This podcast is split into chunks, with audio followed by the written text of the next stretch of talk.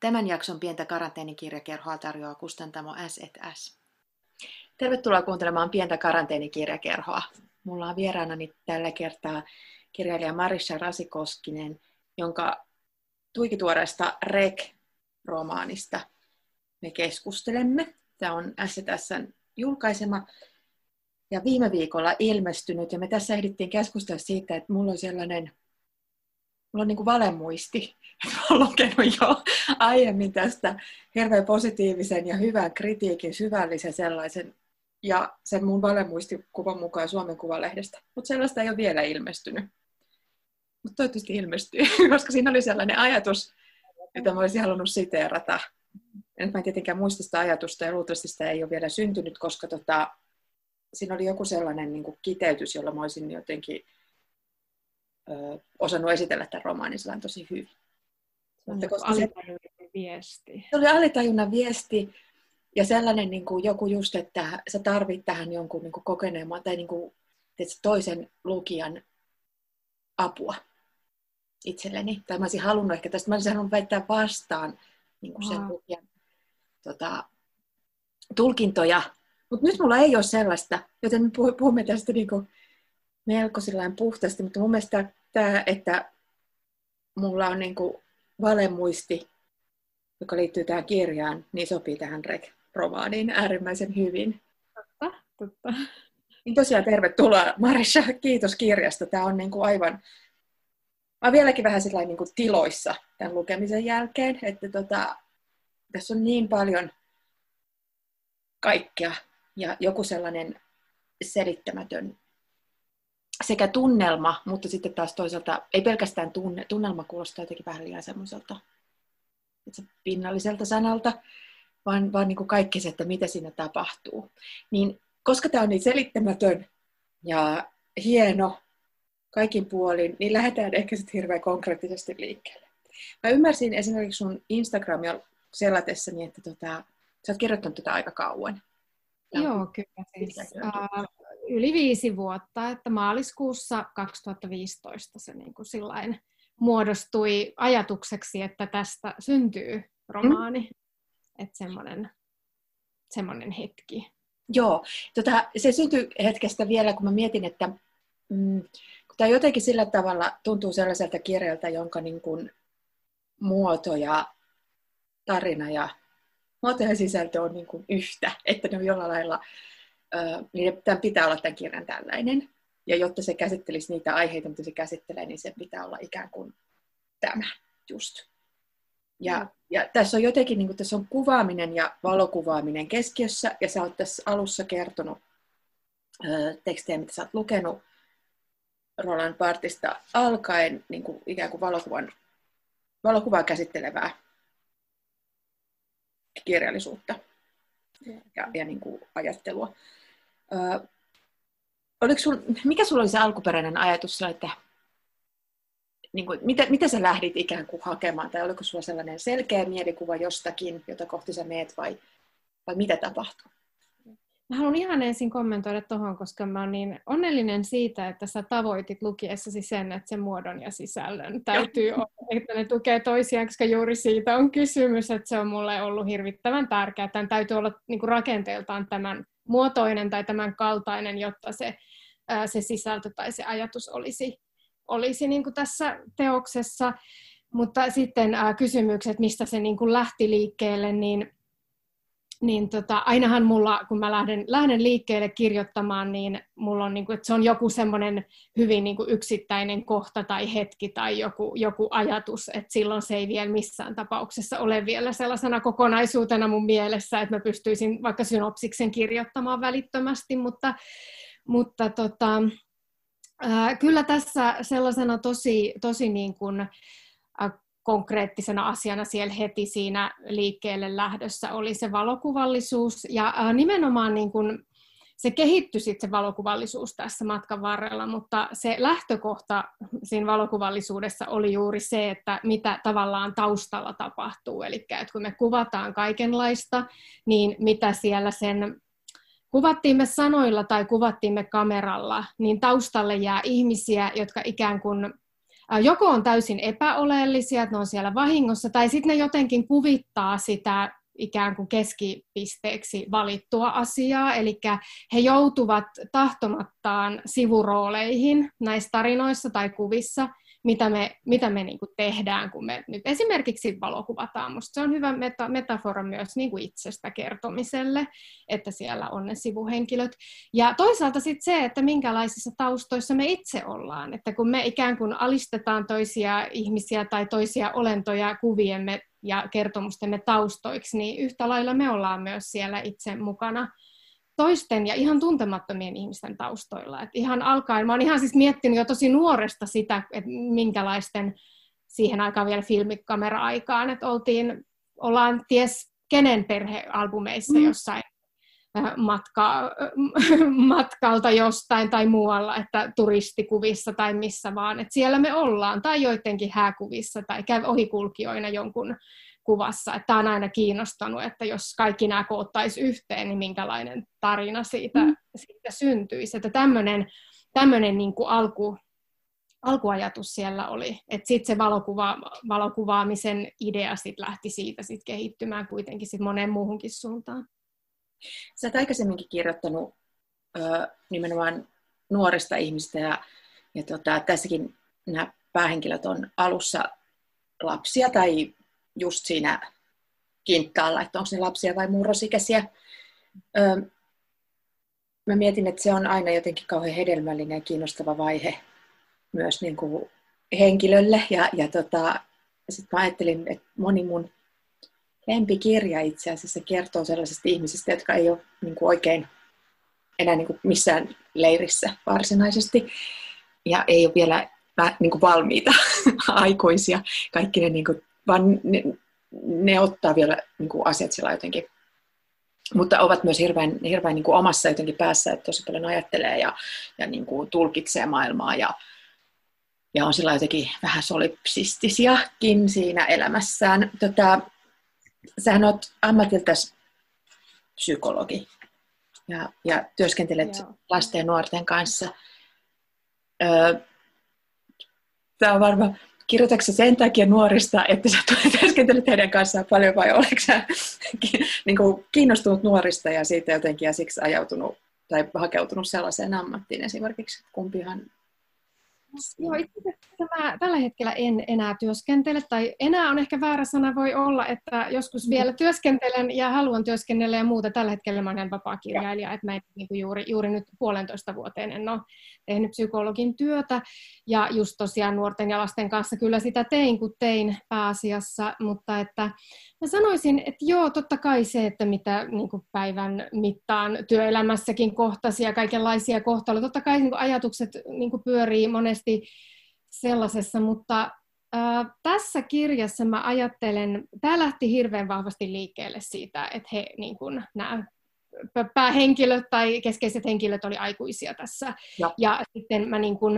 äh, lähdin ikään kuin sitten se ta- hakemaan, että se tausta tuli, että sitten niin kuin ikään kuin, että mitä tapahtui, että mikä siellä taustalla on, tai että miten se tilanne kehittyi tällaiseksi, että se mm-hmm.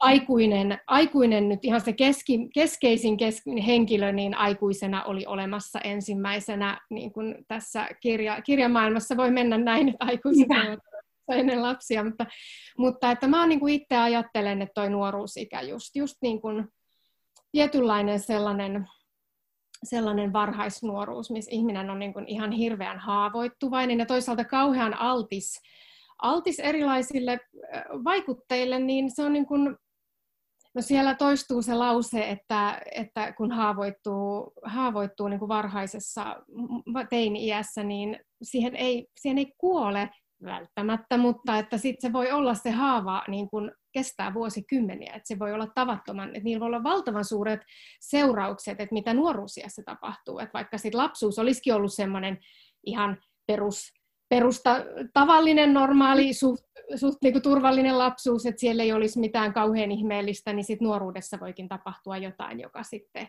sitten niin kuin mullistaa kaiken. Et ajattelen nyt just tätäkin omaa henkilöäni tässä, päähenkilöä, joka on tietysti sillä tavalla tosi um, aika semmoinen yksinäinen ja hän niin kuin sitten sillä tavalla aja, ajautuu sitten ehkä helposti semmoisen vähän vahvemman mukaan siinä. Niin, mutta joo, ja sitten tota, tosiaan tämä Lukas, niin kuin tässä auki, auki kirjoitetaan ääneen sanotaan monesti, että hän oli ihan tavallinen, tavallinen niin kuin siihen asti, kunnes nää, hän kohtaa tota, tämän toisen tai toisia näistä henkilöistä. Tota... Joo, koska, koska tota, se tavallisuushan on siinä vähän sellainen kirosana myös poikien kesken tässä, että erityisyys on jotain, mitä tavoitellaan. Että kyllä, oppii, oppii tutustuttuaan sitten näihin veljeksiin, että itse asiassa, itse asiassa onkin hienoa olla erityinen ja erilainen ja erikoinen, että se ikään kuin ne käsitteet määrittyy uudelleen siinä. Mm. Erikoisuuden tavoittelu on tietyllä tavalla. Niin, joo vähän. Ja, ja siinähän on varmaan samastuttava. Tosi voi olla sellainen, että ihmisille, jotka lukee paljon, niin meillä saattaa olla sellainen niin kuin introvertin varhaisnuoren kokemus, niin silloin tämä Lukas on just hyvin, niin kuin, hän tuntuu hyvin läheiseltä ja just sellaiselta, että ne sitä varmaan olisi. Ja, ja sitten kun hän joutuu tämmöisen tietyllä tavalla niin tosi maagisten ja kiinnostavien ihmisten niin.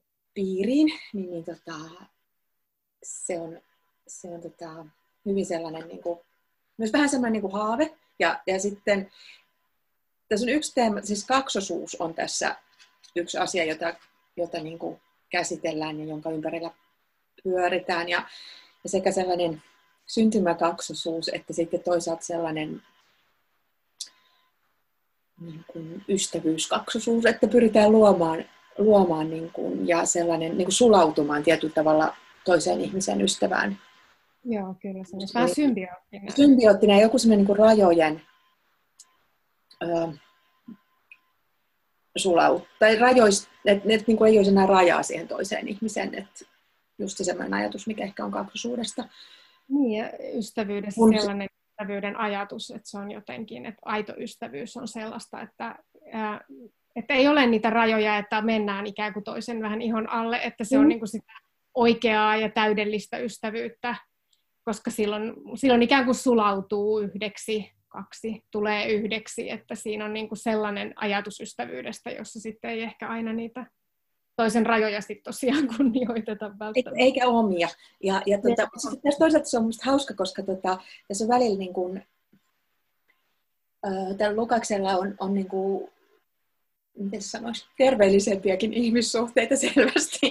Ja, ja tota, tällä, jos tätä käsittelisi sillä niin tapauskertomuksen tai tällaisena niin kuin, jotenkin sosiaali näkökulmasta tai, tai psykologisena, että, että tota, ja tässä jossain vaiheessa myös tämä toinen, toinen tyyppi jotenkin mainitsee sen, että kaikkihan käy terapiassa, että, et nämä ihmiset on myös hyvin tietoisia näistä niin kuin vaikka rajojen tarpeesta ja kaikesta siitä, mutta sitten tulee se sellainen jonkunlainen sulautumisen tarve aina tietyllä tavalla uudelleen ja, ja se sellainen niin kuin halu olla mm. yhtä. Mutta sitten myös se tietysti se mysteeri, että et, et tässä kun hän esittelee tätä yhtä henkilöä Isakia, niin siinä se jotenkin just kanssa sanoo, että Isak pitää rajat. Ja niin, kyllä, joo. On selkeästi niin kuin eri ihminen. Joo.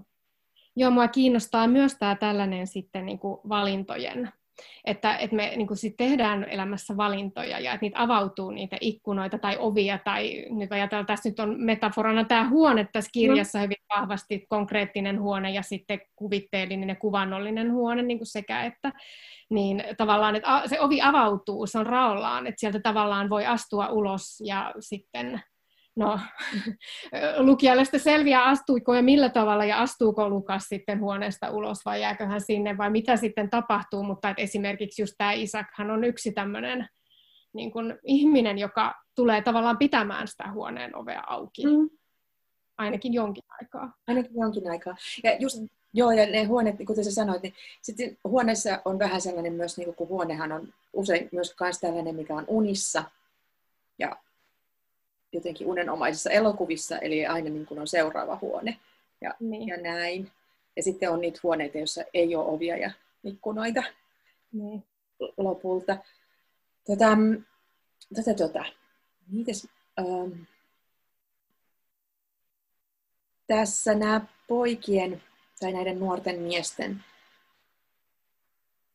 äh, tavallaan tämä pintatasolla tapahtuva tarina, nämä on myös mielenkiintoisesti sen ikäisiä ihmisiä, että just niiden aikana on tapahtunut se semmoinen jonkunlainen kuvaamisen vallankumous ja julkaisemisen vallankumous, että, että ne on nuoria käsittääkseni 90-luvun lopussa, vuosituhannen vaihteen alussa.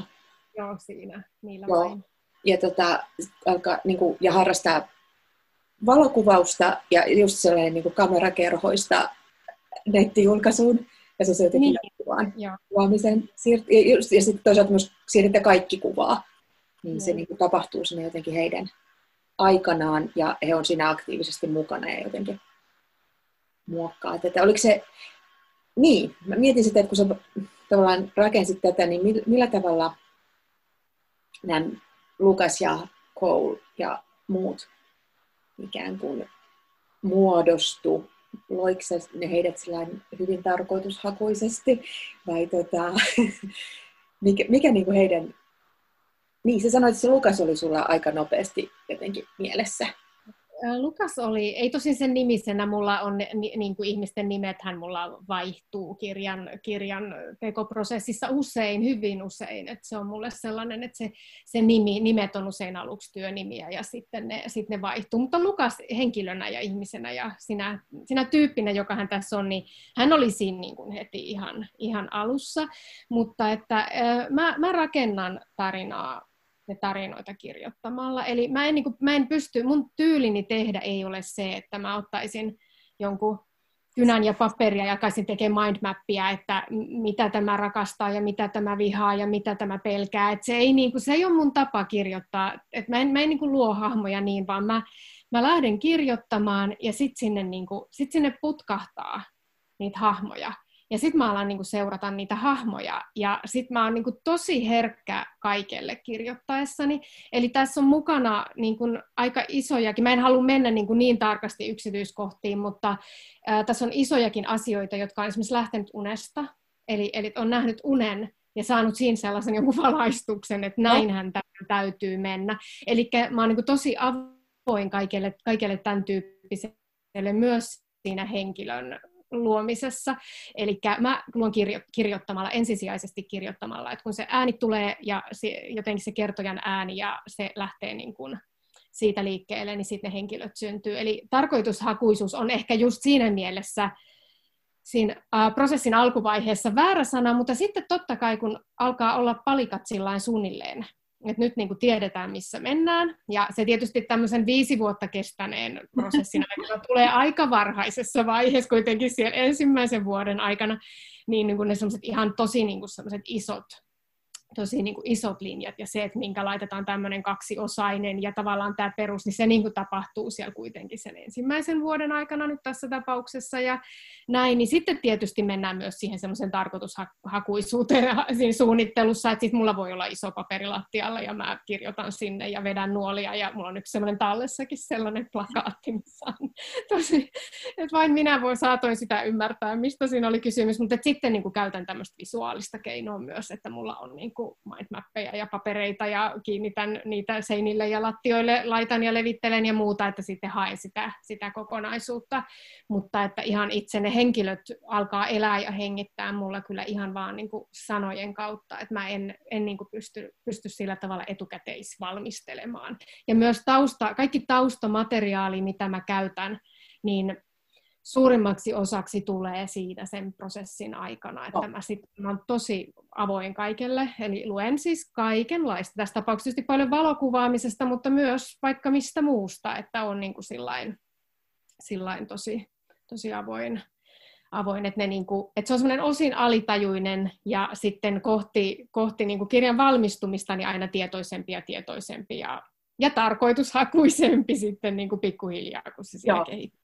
Joo, Joo, ja, joo siis ymmärrän. Tota, se on varmaan myös hyvin mielenkiintoista siinä vaiheessa, kun sulla on on materiaalia paljon ja näitä tekstejä paljon, niin kuin nähdä sille konkreettisesti, ahaa, että, että tota, tällainen tästä alkaa muodostua.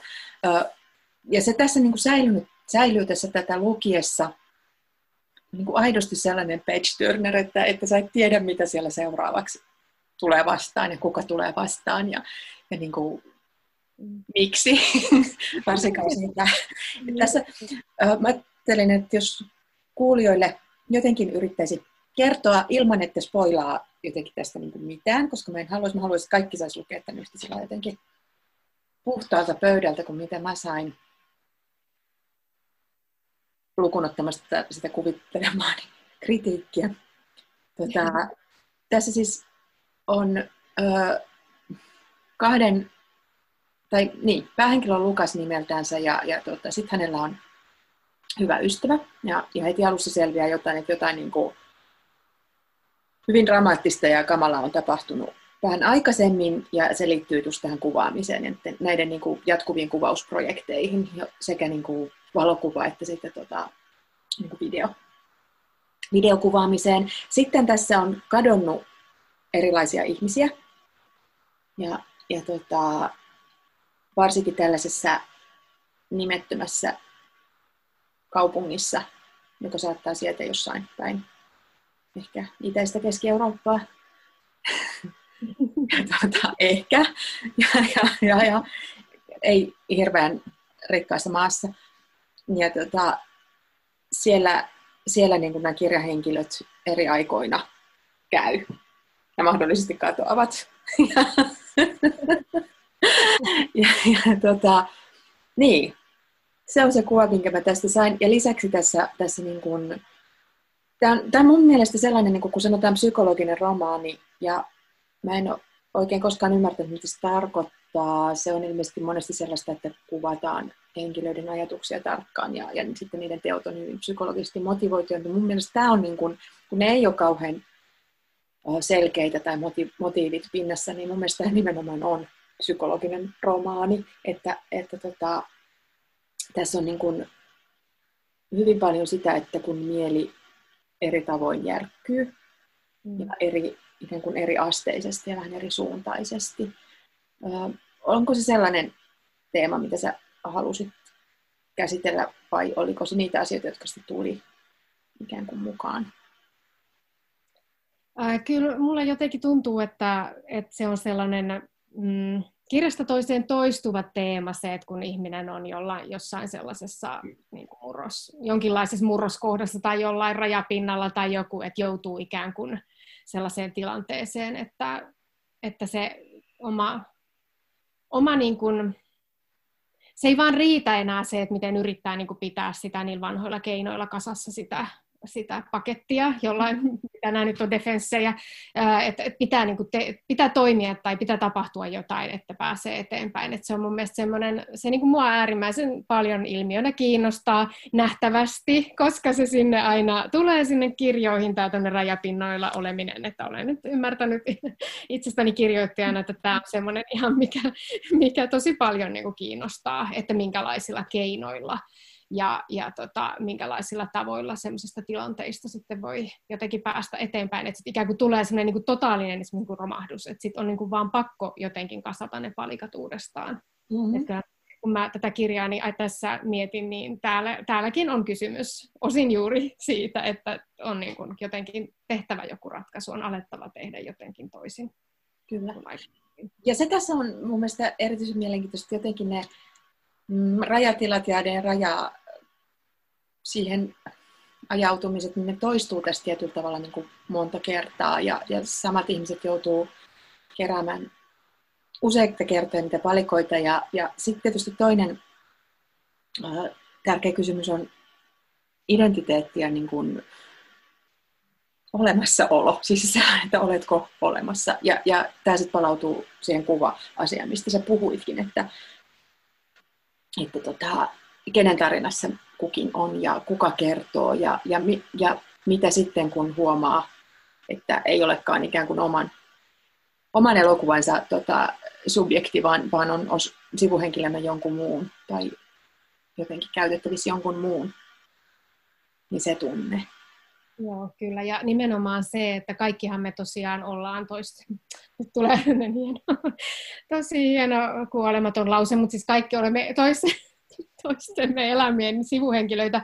Mm. Ää, mutta se, että niin kun, tässä on kysymys siitä vallasta, että vallankäyttöhän tässä niin kun mun mielestä on semmoisena aika voimakkaasti mukana niin kun läsnä sillä tavalla koko tässä kirjassa, että kellä on sitten se valta kertoa se, sit se hegemoninen tarina tavallaan, no. että se tarina, joka on sitten niin kuin totta, että joka otetaan totuutena, koska mä itse ajattelen, että se mun niin kuin visio on, että jokaisen ihmisen todellisuus on subjektiivinen ja myös ne semmoiset vallitsevat käytännöt on yhteisiä sopimuksia ja subjektiivisia. Ja no, sopimus on minusta aika hyvä kuva siitäkin, että mitä me niin kuin yhteiskunnassa sillä laajemmin mm-hmm. pidetään toteena, mikä on totuus, niin sehän on sopimus, ja sopimuksista yleensä päättää ne, joilla on valtaa. Ja sitten kun lähdetään kertomaan sitä elämäntarinaa tai äh, kertomusta, oli se sitten niin kuin semmoinen omasta oikeasta minun elämästäni, että minä nyt kerron elämästäni teille tai sinulle tai lapsilleni tai mummolleni tai jollekin, että kelle tahansa kerronkaan, niin siinä, siinä aina on se, että kuinka paljon niin kuin valtaa minulla ihmisenä on siinä tilanteessa määrittää ikään kuin muita ihmisiä sit niihin positioihin sitten jollain tavalla tukemaan sitä minun tuottamaani kertomusta, joka on vain yksi mahdollisuus lukuisista kertomuksista. Mm. Jos sieltä kysyttäisikin joltain toiselta, niin se näyttäisikin aivan erilaiselta ja tämähän on siis sitä psykologista, psyykkistä työtä, mitä me joudutaan tekemään. Että eihän me pystyttäisi elämään tässä maailmassa, jos meillä olisi yksi tarina ja me oltaisiin se yhden tarinamme kanssa niin kuin kehdosta hautaan. Ja että no, tuli vähän huono tarina, mutta minkä, minkäs tälle nyt voi, vaan että se, että me ollaan joustavia ja me pystytään muokkaamaan sitä tarinaa. Ja me, meillä on monta eri tarinaa eri tilanteissa erilaisia ja me pystytään niin kuin käsittelemään niitä tosi ahdistaviakin asioita, mitä maailmassa tapahtuu ja meille tapahtuu ja ystäville ja kaikille, mutta just se, että se mikä tässä on mun mielestä tosi oleellista, on, on juuri se, se vallankäyttö, että sitten kun tarinan kertoo se, jolla on valtaa sen yli, joka on siellä sivuhenkilönä. Ja se toinen ei pääsekään, se ei saa ääntään kuuluviin, se ei pääse kertomaan sitä vasta, vasta omaa versiotaan, joka on ihan erilainen. Niin Kyllä. silloin tämmöinen niin asia mua on niin kuin, tosi, tosi kauan myös niin kuin, pohdituttanut, että mikä sitten oli se valokuvaamisen lisäksi se toinen asia, mikä sitten sillä hetkellä X, kun tämä kirja lähti muodostumaan, niin oli sillain, että tämä, Joo. tämä on nyt, minkä tähän haluan Kyllä. Ja tuossa, kuten mainitsit, niin se myös on niin kuin laajemmin yhteiskunnassa. Ja tota, tota, tota, tämä on mun mielestä myös sen takia yhteiskunnallinen romaani, mutta jotenkin sellaisella, mä olen tullut tässä jotenkin viime aikoina hirveän innostunut siitä, että, että mä olen lukenut paljon yhteiskunnallisia kirjoja, mutta se yhteiskunnallisuus on semmoisella niin kuin eri, eri muotosta tai erinäköistä kuin mitä ehkä ajattelisi kliseisesti, koska romaanit muuttaa muotoa, niin se yhteiskuntakin pitää muuttaa muotoa ja se niin kuin valuu, uh, kaikki liittyy kaikkeen tietyllä tavalla ja, ja sitten, sitten just tämä, kun varmaan mä luulen, että meidän aikamme isoja kysymyksiä on se, että ketä kuunnellaan ja kenen mm. tarina on se, kenen totuudet pääsee esiin ja, ja, ja tota, kuka käyttää valtaa. Ja mun mielestä tässäkin se vallankäyttö on sellaista, miten se nyt sanoisi, semmoista niin kuin englanniksi käyttää sanaa gaslighting, että saadaan se toinen uskomaan, että hän on erehtynyt, että hän muistaa Joo. väärin. Että, että tota, ja sehän on niin kuin hirveän tehokasta ja hirveän vaarallista ja sitä käytetään politiikassa ja sitä käytetään niin kuin kaikessa. Että, että uskotko minuun vai omiin valehteleviin silmiisi? Ja kuka ja, osaa parhaiten perustella. Niin. ja sitten just toisaalta, että kuinka niin kuin esimerkiksi vaikka tämä ei ole mikään niin teknologiaan keskittyvä romaani, mutta just esimerkiksi tämä kuvaamisen muutos, niin, niin, niin tota, ja kuvien, vaikka kuvat olisi kuinka totta, niin sitten myös niin kuin kaikki manipulointi ja, ja niin kuin niiden poistaminen ja mm. missä ne on, kun ne ei olekaan tallessa ja, ja kaikki se, niin se jotenkin jotenkin tämä sellaisen, ja sitten semmoisen niin jotenkin muistin ja sen niin kuin muistamisen oikeuden kysymys on mun mielestä myös nykyään jotenkin hyvin yhteiskunnallinen ja, mm. ja huolestuttava ja tärkeä. Ja jotenkin se tulee tässä, tässä hienosti esiin. Tuosta valokuvaamisesta vielä, kun ajattelee, että valokuva, niin kuin valokuva totuutena, niin sehän on yksi sellainen asia, joka mulle tässä kirjoittamisen prosessissa Mä tietysti niin kuin, on, on se niin kuin, tajunnut jo aikaisemmin, mutta se tuli jotenkin niin kuin, tosi, tosi niin kuin, syvällisesti ihon alle se ajatus siitä, että valokuva nimenomaan ei ole totta, että sekin on subjektiivinen. Ja se, et eikä sen tarvitse olla, eli valokuvan ei tarvitse olla totta. Et valokuva voi olla fiktiota ja, ja sekin valokuva, joka esittää, niin kuin on dokumentaarinen, niin siinäkin on tehty rajauksia. No sitten on näitä tilanteita, että joissa on yritetty saada hyvännäköinen uutiskuva ja näitä, mitkä sitten paljastuu, että on liitetty kaksi eri kuvaa yhteen ja mikä tietysti uutiskuvauksessa on iso rikos, mutta sitten mun mielestä taas ei ole mikään, mikään rikos sellainen manipulaatio sit silloin, kun tehdään tavallaan semmoista fiktiivistä valokuvaa, että tarkoituskaan ei ole esittää todellisuutta sellaisena kuin todellisuus jotenkin on, sikäli kun se on mitään sellaista niin kuin objektiivista, kun se on aina subjektiivista. Mä ajattelen, että sellainen fiktiivinen valokuvaus, jos näin nyt voi sanoa, niin tuo myös esille sen, että se jotenkin tekee näkyväksi sen, että valokuva on aina kuvaajansa kuitenkin valitsema ja rajaama ja päättämä, ja se, niin kuin, että miten, miten se kamera asetetaan ja mihin, mihin ne rajaukset laitetaan, mitä jätetään ulkopuolelle, niin se on niin kuin hänen päätettävissään siinä tilanteessa, että silloin hän niin kuin taas käyttää tietyllä tavalla valtaa suhteessa niihin, jotka sitten katsovat sitä kuvaa, jos he ottaa sen semmoisena, että tämä on nyt totuus jostain mm-hmm. asiasta. Et sen takia mä oon itse tosi mielistynyt nyt sen semmoiseen valokuvaamiseen, semmoiseen mielen sisäiseen kuvaamiseen, että, että liikuin mä sitten lähe, lähellä kotiani tai kauempana, kauempana kotoa, niin mä kuvaan niin kuin asioita, että mä en yritä niin kuin enemmän sillä semmoisella niin kuin mielen sisäisellä kameralla jotenkin, että mä en niin kuin pyri, pyri antamaan niin kuin jotain realistista kuvaa, että minkälainen vaikka tämä kaupunki on, johon olen tullut, mm. vaan että miten minä tämän koen. Ja siksi mä esimerkiksi, kun mä kuvaan, kuvaan ja no, julkaisen niitä kuvia, siis nyt Instagramissa on nyt tämän, itse asiassa koko tämän kirjan kirjoittamisprosessin ajan niitä julkaissut, niin mä en esimerkiksi hyvin harvoin kerron, mistä mä kuvaan, koska se ei ole niin kuin, siinä oleellista, koska se on se jotenkin se oleellisempaa se, että, mitä, että se on sitä samaa visuaalista mielenmaisemaa, mistä nämä kirjatkin sit syntyy, että mulle se niin kuin, tarkoittaa sitä, ja se on tullut ihan hurjan tärkeäksi mulle tässä tämän kirjan kirjoittamisen aikana. Joo.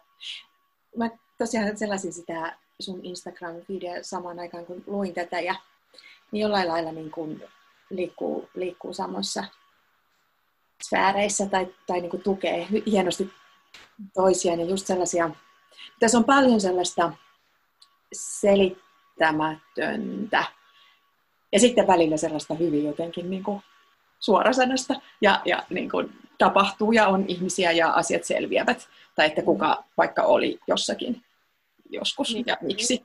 Mutta, tota, mutta siis hyvin paljon on sellaista, kaikki sellaiset unenomainen ja sellaiset sanat on hankalia, koska niistä ne on mun mielestä niin kliseisiä ja ne tarkoittaa meille kaikille varmaan vähän aina jotakin eriä. Mutta jonkunlainen just sellainen, en tiedä, just sellainen uni, missä ollaan jossain huoneissa ja jossa on jotakin, joka on toisaalta tietyllä tavalla niin kuin hyvin siinä unessa niin kuin semmoisen loogisen oloinen ja, ja, mm. ja siinä on omat säännöt, mutta ne tietää vaan siinä ollessaan. Mm. Niitä ei tarvitse avata, koska ne tietää. Mitä se kirjassa on jotakin, jotakin semmoista yhtäläisyyttä siihen. Ja, ja kaikessa siinä, miten sä kuvaat sen kaupungin esimerkiksi, missä nämä silloin tällöin häivähtävät kaikki. Itse asiassa, jos sä lukisit tähän väliin tekstiäsi, niin kuulijat pääsevät nauttimaan siitä, koska tämä on myös hyvin jotenkin Tämä on hyvin kaunis kirja. Myös esteettisesti ja visuaalisesti Jussi Karjalaisen hieno taitto ja kannet. Joo, mä luen. Ensimmäinen valokuva on kuva kuvasta. Kuvassa miehen käsi pitelee valokuvaa, joka esittää naista. Naisella on pitkä valkoinen hellemekko, aurinkolasit ja huivi. On kesä. Kuvan takana avautuu luminen maisema, se jää aavistuksen epätarkaksi ja sumuiseksi, sillä kuva on tarkennettu etualalle. Taustastakin saa silti selvän. Voi nähdä, että maisema on sama kuin kuvassa. Suorakaiteen muotoinen kesä jatkuu rajojensa yli talveen. Miehen kädelle laskeutuu lunta. Toisessa kuvassa naisesta näkyy vain takaraivo. Se on epätarkka ja peittää lentoon lähtevän lokin, jonka turisti on juuri tavoittanut kameransa näytölle. Turistit kuvaavat lokkeja, osa siksi, että muutkin tekevät niin, Lokkeja ja turisteja on paljon. Kaksi lajia on äkännyt toisensa ja mahdollisuuden hyötyä toinen toisestaan. Osa, koska lokista saa kiinnostavan yksityiskohdan muuten yksitoikkoiseen maisemakuvaan, Erityisesti jos taivas on niin kirkas, että automaattivalotus pysyy tuhannesosa sekunnin paikkeilla ja linnun liike pysähtyy näyttämään todellisuuden sellaisena, mihin ihmissilmä ei kykene. Kännykkäkameroiden syväterävyys on tarkka sekin, halusi sitä tai ei, joten taustakin erottuu riittävästi. Joku tuumii, että lokkeja on typerää kuvata ulkomailla, jos ei kotonakaan tee niin, ja rajaa paraikaa kuvaansa kauniisti kaartuvalla lehtipuulla, jonka olemassaolo kultaisessa leikkauksessa ei ole hetkeen sidottu, vaan epäonnistuneen otoksen, sen jonka nainen pilaa, voi helposti korvata uudella. Onnekkain turisteista saa kuvansa kokonaisen lokkiparvin, parven, vaikkei edes ajatellut pyydystää lintuja, ja koska automaattivalotuksen suljin aikakaan ei ole hassumpi, ja sen mitä naisesta tässä kuvassa näkyy, käsi, joka heilahtaa pyyhkäisemään kasvoille lennähtäneitä hiuksia, saa rajattua pois yksinkertaisimmalla kuvan käsittelyohjelmalla, jota kuka tahansa osaa käyttää, kuten turistille kamerapaketin ostotilanteessa luvattiin, voidaan puhua jo silkasta ansaitsemattomasta onnesta. Muiden turistien kuvat ovat tavanomaisen suttuisia, mutta niitä on sitäkin enemmän, ja jos ne asetettaisiin vieretysten, nainen liikahtelisi niissä sykäyks- nykäyksittäin niskana tai käsivartena, lopuksi etääntyvänä selkänä. Paikka on jonkinlainen nähtävyys, on raunioita ja näköala kaupunkiin, päivin ja öin valaistu torni ja uutuuttaan kiiltelevä patsas, joka esittää naista pitelemässä korkealla ilmassa jotain, mikä tulkinnasta riippuen voi olla miekka, viljantähkä tai tulennielijän soihtu. Kaikkialla on uutta ja vanhaa sekaisin. Paikalliset kuvataidekerholaiset ovat tulleet maalaamaan maisemia, ottavat muistinsa tueksi valokuvia, jotta voisivat myöhemmin jatkaa sisätiloissa – Ihmisiä on joka tapauksessa liikaa ja keskittyminen kuumalla vuorella vaikeaa.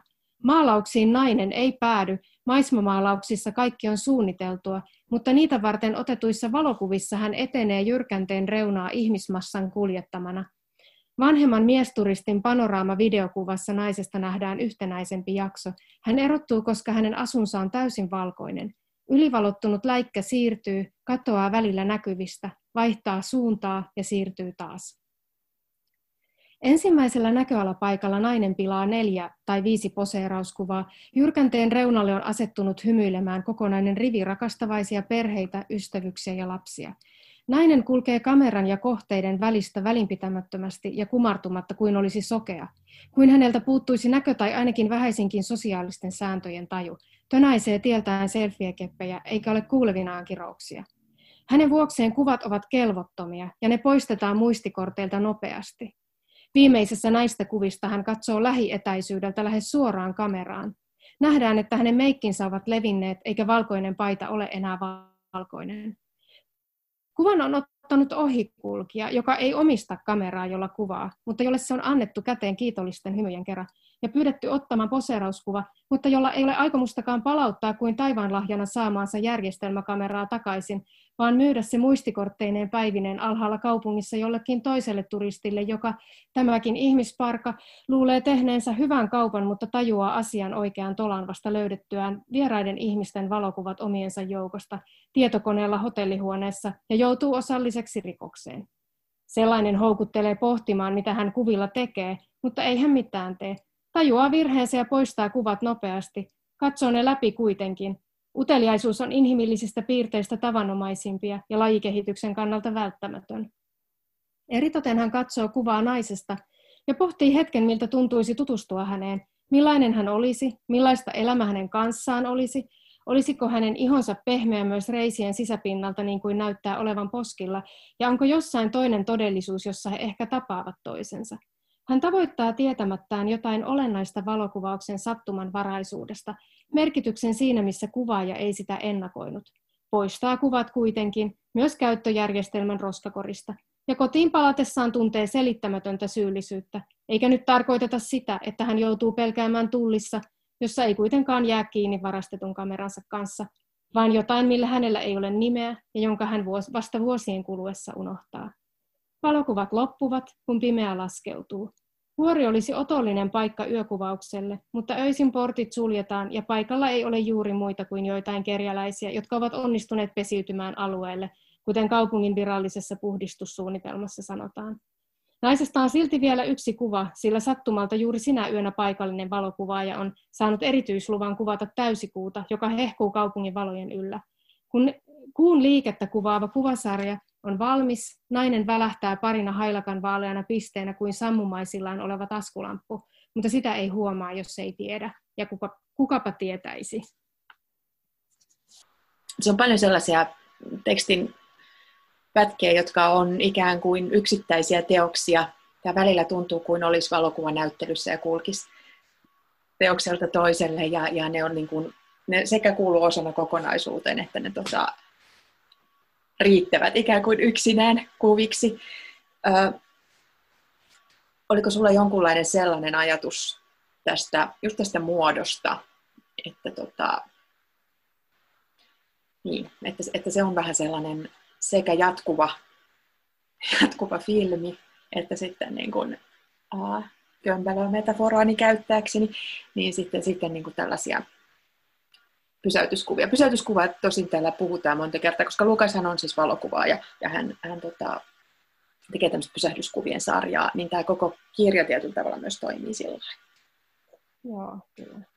Joo, oli alun perin. Että, että oli niin kuin ihan niin kuin alusta alkaen oli ideana niin kuin tehdä sekä, että, että sekä sitä, sitä niin kuin jatkuvaa juonta että sitten niitä pysä, pysäytyskuvia ja juuri näitä tällaisia, tällaisia että missä on, on sitä, mitä siellä taustalla, tai, tai nostaa se tausta esiin. Että tässähän on nyt just sen tyyppinen, jossa tämä tausta tämä nainen, joka on nostettu päähenkilöksi tässä, niin onkin itse asiassa sivuhenkilötausta ja vähän niin kuin mm. virhe niissä kuvissa, mitä ihmiset ottaa, että hän on niin kuin virhe, mutta sitten se hänen, hänen oma tarinansa on sitten jollain tavalla kuitenkin tärkeä.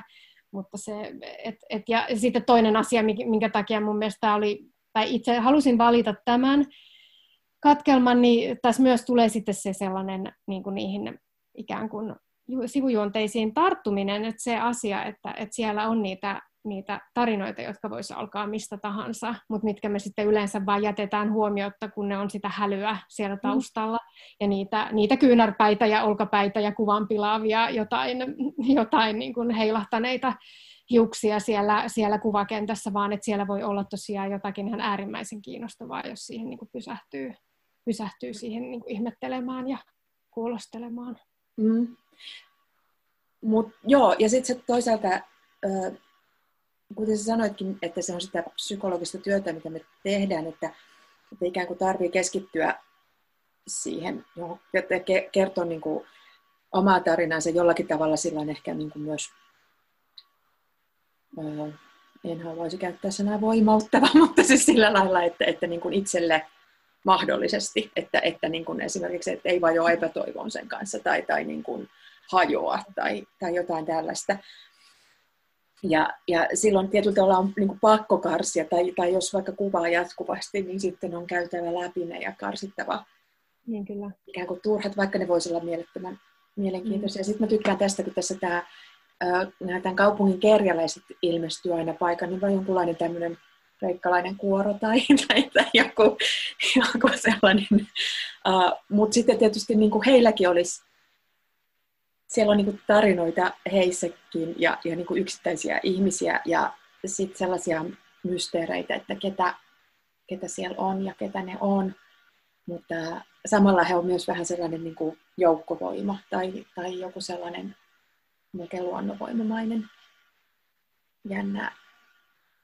Ja siis ja toisaalta just, ja sitten tämä saa hirveästi tämä kirja ajattelemaan tietysti varsinkin tällaisen vuoden keskellä ää, niin kuin matkustamista ja turismia ja, ja matkailuelinkeinoa ja mm. kaikkea sitä niin kuin hyväksikäytön kehää, mikä siihen liittyy. Eli, eli siinäkin, siinäkin jotenkin se yhteiskunnallisuutesi tulee niin kuin tosi kiinnostavalla tavalla ja sellaisella ovelasti, ovelasti esiin. Ja hauska sanoa toi ovelasti, koska mä just jotenkin ajattelen niin, että, että siis juuri kun mä niin rakastan kirjoittaa fiktiota ja lukea fiktiota, koska fiktiossa on mahdollista mennä niin kuin, siis pois, sieltä tode, niin kuin, pois todellisuudesta ja sitten kuitenkin se palaa sieltä sit sillä takaisin todellisuuteen, että se niin kuin jotakin sit kuitenkin kertoo siitä, siitä todellisuudesta. Missä me eletään. Että näin mä ajattelen, että fiktiolla on niin kuin valtavasti, valtavasti mahdollisuuksia, koska se niin kuin irtautuu niistä vastuista, mitkä liittyy juuri näihin kysymyksiin, mitä mä tässä kirjassa pohdin, että, että me niin kuin kertoessamme itsestämme tämä, tämä sama asia, että tulemme kertoneeksi toisista. Fiktiossahan tästä sillä tavalla irtaudutaan, että kun kysymys on niin kuin äh, ihan kerrotaan, että tämä ei ole nyt niin kuin sillain totta totta maailmassa tapahtunut tämmöinen kirjaimellinen asia, josta minä nyt kerron, että tämä on tosi TVtä tai jotain mm. tämmöistä, että nyt on todelliset ihmiset, joista tässä kerron, vaan että se on keksittyä ja kuviteltua, mutta sitten se niin kuin sillain voi turvallisesti ikään kuin ketään vahingoittamatta sitten kertoa sen saman asian kuin se, minkä haluaa, haluaa kertoa sen havainnon, minkä on maailmasta tehnyt. Et siinä on mun mielestä semmoinen lempeys. Että Joo yksi ylistys puheen fiktiiviselle kirjallisuudelle.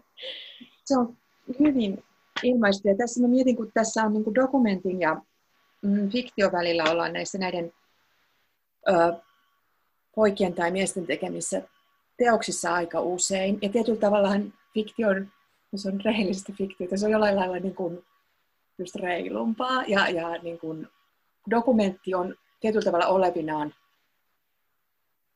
jos ei nyt koko, koko totuus, niin ainakin niin kuin tietyt, jollain lailla, tai, tai ehkä me on pitkään katsottu dokumentteja just sillä, että ne olisi kaikki uutisdokumentteja, tai, tai niin kuin, että niiden tarkoitus olisi kertoa mahdollisimman objektiivinen totuus maailmasta, ja sitähän ne ei tee, minkä nämä tässä sanovat ääneen, että dokumentti ei ole totta. Niin näin. Tässä tehdään dokumenttia, joka on tai ei ole totta. Niin, dokumentti on aina niin kuin, jonkun ihmisen mielipide. Kyllä, kyllä. Kyllä, tai... mutta tota, se, se, se just se, että, että tota, ihminen, ihmiset saattaa pitää sitä todempana kuin mitä se onkaan. Ja, ja, sitten, se, ja sitten se jää just jostain niin kuin, tapahtumista niin, niin kuin auktoriteetiksi. Että mä, mm. niin kuin, esimerkiksi historiasta niin moni dokumentti on niin, dokumenttielokuva on niin, tota, niin kuin hallitseva, että se on sitten niin kuin se totuus mm. jostain tapahtumista. Niin, että on vaikea sitten niin kuin esittää niin. mitään vaihtoehtoista näkökulmaa. Ne. Siihen vaaditaan, siinä on taas ne valtakysymykset myös. Valtakysymys tulee siinä just tosi vahvasti esiin. Ja sitten taas jotenkin fiktio niin puhkoo sellaisia aukkoja mm. ja päästää, päästää. Yksi piirre, mistä mä pidin tässä hirveästi kirjassasi, on, on tämä poikien välisen ystävyyden ja rakkauden ja ristiriitojen kuvaaminen. Jotenkin se oli mun mielestä kauhean jotenkin, on ehkä tyttöjen ystävyydestä lukenut enemmän, mutta niin kuin nuorten kasvavien poikien, niin se oli tosi kiintoisaa. Oliko se sellainen asia, mitä sä olit halunnut käsitellä? No se oli taas semmoinen asia, joka, joka niin kuin sinne, sinne tuli ja rakentui, että ilmiselvästi olin sitä halunnut käsitellä. Ne ei ole semmoisia tietoisia päätöksiä, että en lähde koskaan aihe, niin kuin se on aihe edellä kirjoittamaan, että nyt niin kuin, otetaanpas nyt tämmöinen aihe ja keksitäänpäs tämän aiheen ympärille nyt tarina, vaan että se lähtee aina sieltä, sieltä jotenkin sieltä kielestä, rakenteesta, sit siitä jostain tarinan idusta, ja sitten nämä niin kuin yhdessä lähtee, tässä on paljolti niin kuin rakenteestakin, mutta että juuri niin kuin sieltä, sieltä se lähtee, lähtee kumpuamaan, ja sitten sinne tulee sit myös ne, ne aiheet, mutta totta kai ne aiheet on sitten sellaisia, mitä sinne tulee, että ne on niin kuin jollain tavalla ollut mulla mulla niin kuin mietinnässä. Ja mä juuri sitä ajattelin, että kun se on se alkupiste nyt siellä viisi vuotta sitten maaliskuussa, kun mä niin kuin tiesin, että nyt tästä mä tulen tulen kirjoittamaan, tulen tekemään tällaisen romaanin, niin siitähän ne niin kuin ajallisesti ne säikeet sitten ikään kuin mole, moneen suuntaan, siis sekä eteen että taaksepäin kulkee ajassa, että siellä on ne ne pitkälle menevät juuri ne, joista tulee tietoiseksi ehkä vasta jopa sillä hetkellä, tai sitten on pohtinut, että tästä olisi kiva kirjoittaa, että ehkä joskus tulee se tilanne, mutta että semmoisia niin langanpäitä tavallaan, ja sittenhän se sit, siitä eteenpäin se sit muuttuu sit aina sitä tietoisemmaksi, mitä lähempänä sitten on kirjan valmistumista, mutta että, että kyllä, kyllä ehdottomasti, että ne on sellaisia asioita, jotka, joista ei ole sitä tietoista päätöstä tehnyt, että juuri tästä asiasta haluan, mutta sitten se vaan tuntuu tosi luontevalta ja, ja jotenkin että näin tämän niin kuin täytyy mennä. Et yleensä sitä, sit, sitä tunnetta mä seuraan. Että totta kai tietysti tulee niitä tuskan hetkiä, että tästä ei tule yhtään mitään ja kaikki on pilalle ja kirja ei valmistu ja en pääse tämän ongelman ylitse. Et se tulee mulla aina joka kirjan kanssa semmoinen epätoivohetki myös. Et se jotenkin kuuluu siihen, että vaikka mä tiedän, että joka kirjan kohdalla, niin silti mun täytyy niin kuin tuntea se, että Mutta jos tämä onkin se ensimmäinen kirja, jota en saakaan sitten kirjoittaa, tämä on nyt se ensimmäinen, joka ei sitten onnistukaan, en saakaan tehtyä tätä valmiiksi, että tulee nämä epätoivohetketkin, mutta niillä on selkeä funktio, että sitten sit mä alan nähdä unia ja sitten mä niin kuin jotenkin, kun mä laitan vähäksi aikaa sen syrjään, niin sitten niin kuin, sit mä saan niitä ratkaisuja ja vastauksia. Mutta että joo, siis nyt hukuin jo siitä alkuperäisestä kysymyksestä jonnekin tosi kauas, mutta niin yritin sanoa, että, sitä, että se, että kun seuraa jotain sellaista polkua, mikä tuntuu itselle luontevalta ja mistä tuntuu niin kuin periaatteessa helpolta, periaatteessa helppo tarkoittaa, että se on myös vaikeaa, mutta että sillä tavalla luontevalta ja hyvältä itselle, niin silloin on aina menossa kohti jotain sellaista, mikä, mikä, on, niin kuin, tuntuu, mikä on tärkeää käsitellä. Siis, että minulle on tärkeää käsitellä tämä asia tai jotenkin näin. Joo. Joo. Mä luulen, että jotenkin tässä kirjassa se, mikä välittyy lukijalle, niin, niin on just se prosessi tietyllä lailla, että, että sekä se, tavallaan sä kuvaat tässä niin kuin just taiteen ja kuvan tekemisen prosessia, mm se on sellainen jonkunlainen, se on yksi sellaisista teemoista, jotka siellä kulkee, kulkee taustalla. Ja sitten samalla se kirjoitusprosessi ja just esimerkiksi henkilöiden muotoutumisen asia, niin se tota, tulee siellä välillä hyvin eksplisiittisesti. Että on mm. esimerkiksi henkilö, joka, jonka niin jotenkin olemassaolo on hyvin epävarma. Ja, ja, tota, ja me tiedetään hänestä vain hyvin pitkään niin kuin vain niin kuin muiden puhumana. Ja sitten on henkilö, joka itse tietää, että hän on vähän sellainen, että niin kuin on aina eri ihmiselle eri. Niin. Ja niin kuin muodostuu aina vasta sitten suhteessa, suhteessa toiseen ihmiseen. Ne on niin kuin äärimmäisen, äärimmäisen kiehtovia ja, ja tosi tota, jotenkin öö, puoleensa vetävä tämä kirja. Mä haluan lukea sen vielä ehdottomasti uudelleen, koska musta tuntuu, että mä sain siitä vasta niin kuin, niin kuin ekan häivähdyksen. Ja sitten mä, luulen, koska mä luulen, että mä keskityin nyt todella paljon niin kuin jotenkin tähän Koulin ja Lukasin ystävyyteen ja siihen no. ideaaliseen suhteeseen. Ja sitten sit niin kuin, että mulla on se niin kuin, ikään kuin toinen puoli, Mm. Niin mä voin keskittyä seuraavalla kerralla. Ja sitten kolmannella kerralla vielä, vielä johonkin muuhun.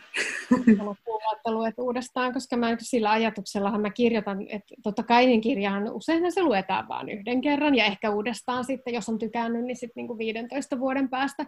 Mutta siis, että mä kirjoitan nämä kirjani sillä että, että siinä on niin kuin ikään kuin se kaksi lukukertaa, jotka antaisi tosi eri, eri asioita. Oh. Että lukee ensimmäisen kerran vaikka No monesti nyt niin kuin itsekin luen, kun haluan tietää, mitä tapahtuu, niin sitten saatan lukea niin kuin ikään kuin liian nopeasti mm. sellaista, mikä näen, että olisi just semmoinen, että pitäisi, pitäisi pysähtyä ja pitäisi hengitellä ja muuta, mutta kun haluan tietää, mitä tapahtuu, että mulle käy itsekin tätä, tätä tosi paljon. Ja se on no, juuri silloin, että silloin kun tulee tämä olo, niin sitten pitäisi lukea se kirja uudestaan. Että, no, että, että, että, että mielelläni luen, luen kirjan uudestaan, että, että sellainen, se on niin kuin, mulla on tosi hyvä kirjamerkki, että, että, tota, että just nimenomaan mä kirjahdin sen ensin loppuun, koska mä haluan tietää, mitä niille tapahtuu, mä haluan tietää, mikä se mysteeri on, ja, ja tässä on mysteereitä, ja, ja, ja se on tosi tota, harvinaista, että mä törmään sellaiseen teokseen, jossa sellaisia on, ja sitten just se, että oma lukunopeus on niinku liian kova, ja sen tietää lukiessa, mutta koska haluaa haluu päästä se koko paketin kimppu. Ja sitten tietää, että sit voi palata siihen aina. Ja tämähän on sellainen, että sitten kun on kerran lukenut, niin sittenhän se toinen, toisen kerran ei tarvitse välttämällä olla kronologinen, vaan sitä voi sitten lukea niin kuin eri järjestyksissä, jos haluaa. Mm-hmm. Ja tästä tulee sellainen, siis mä todella rakastan tällaisia ikään kuin mysteereitä, jotka, jotka nyt rakentuu kaikesta siitä, että se ei ole tosiaan vain juonimysteeri, vaan että, että siinä on siellä on joku siellä huoneessa, on ehkä joku, joku lukko ja joku avain, jonka mä pääsen vielä paremmin avaamaan, mutta että se kutkuttaa ja se vaatii, vaatii vielä palaamista luokseen. Kiitos Marisha, että tulit keskustelemaan kanssani. Kiitos tästä. Kiitos. Tämä oli tosi, tosi mukava keskustelu. Hyvä. Ja onnea kirjan kanssa tämän erikoisen kirjasyksyn aikana, mutta toivottavasti ihmisillä on ainakin aikaa lukea. Aion, että ne ottaa tämän. Olen kuullut, että ihmiset olisivat lukeneet keväällä enemmän kuin... Niin, mäkin olen ymmärtänyt. Suosittelen, että, että tota, ihmiset alkaa sukellella tähän teokseen. Tämänkertaisen pienen karanteenikirjakerhojakson tarjosi kustantamo S&S. Pienen karanteenikirjakerhon jatkuvan olemassaolon mahdollistavat sen Patreon-tukijat. Erityiskiitos Bestiksille, Antje Bendelratia, Jonna Hietala, Tommi Himberg, Pertti Ketonen, Anu Koski, Jyrki Lehtola ja nimimerkki Lippiskissa. Jos haluat mukaan tukijoiden joukkoon, mene osoitteeseen patreon.com ja valitse sieltä tukitasoksi Bestis. Kiitos kaikille tukijoille ja kuulijoille.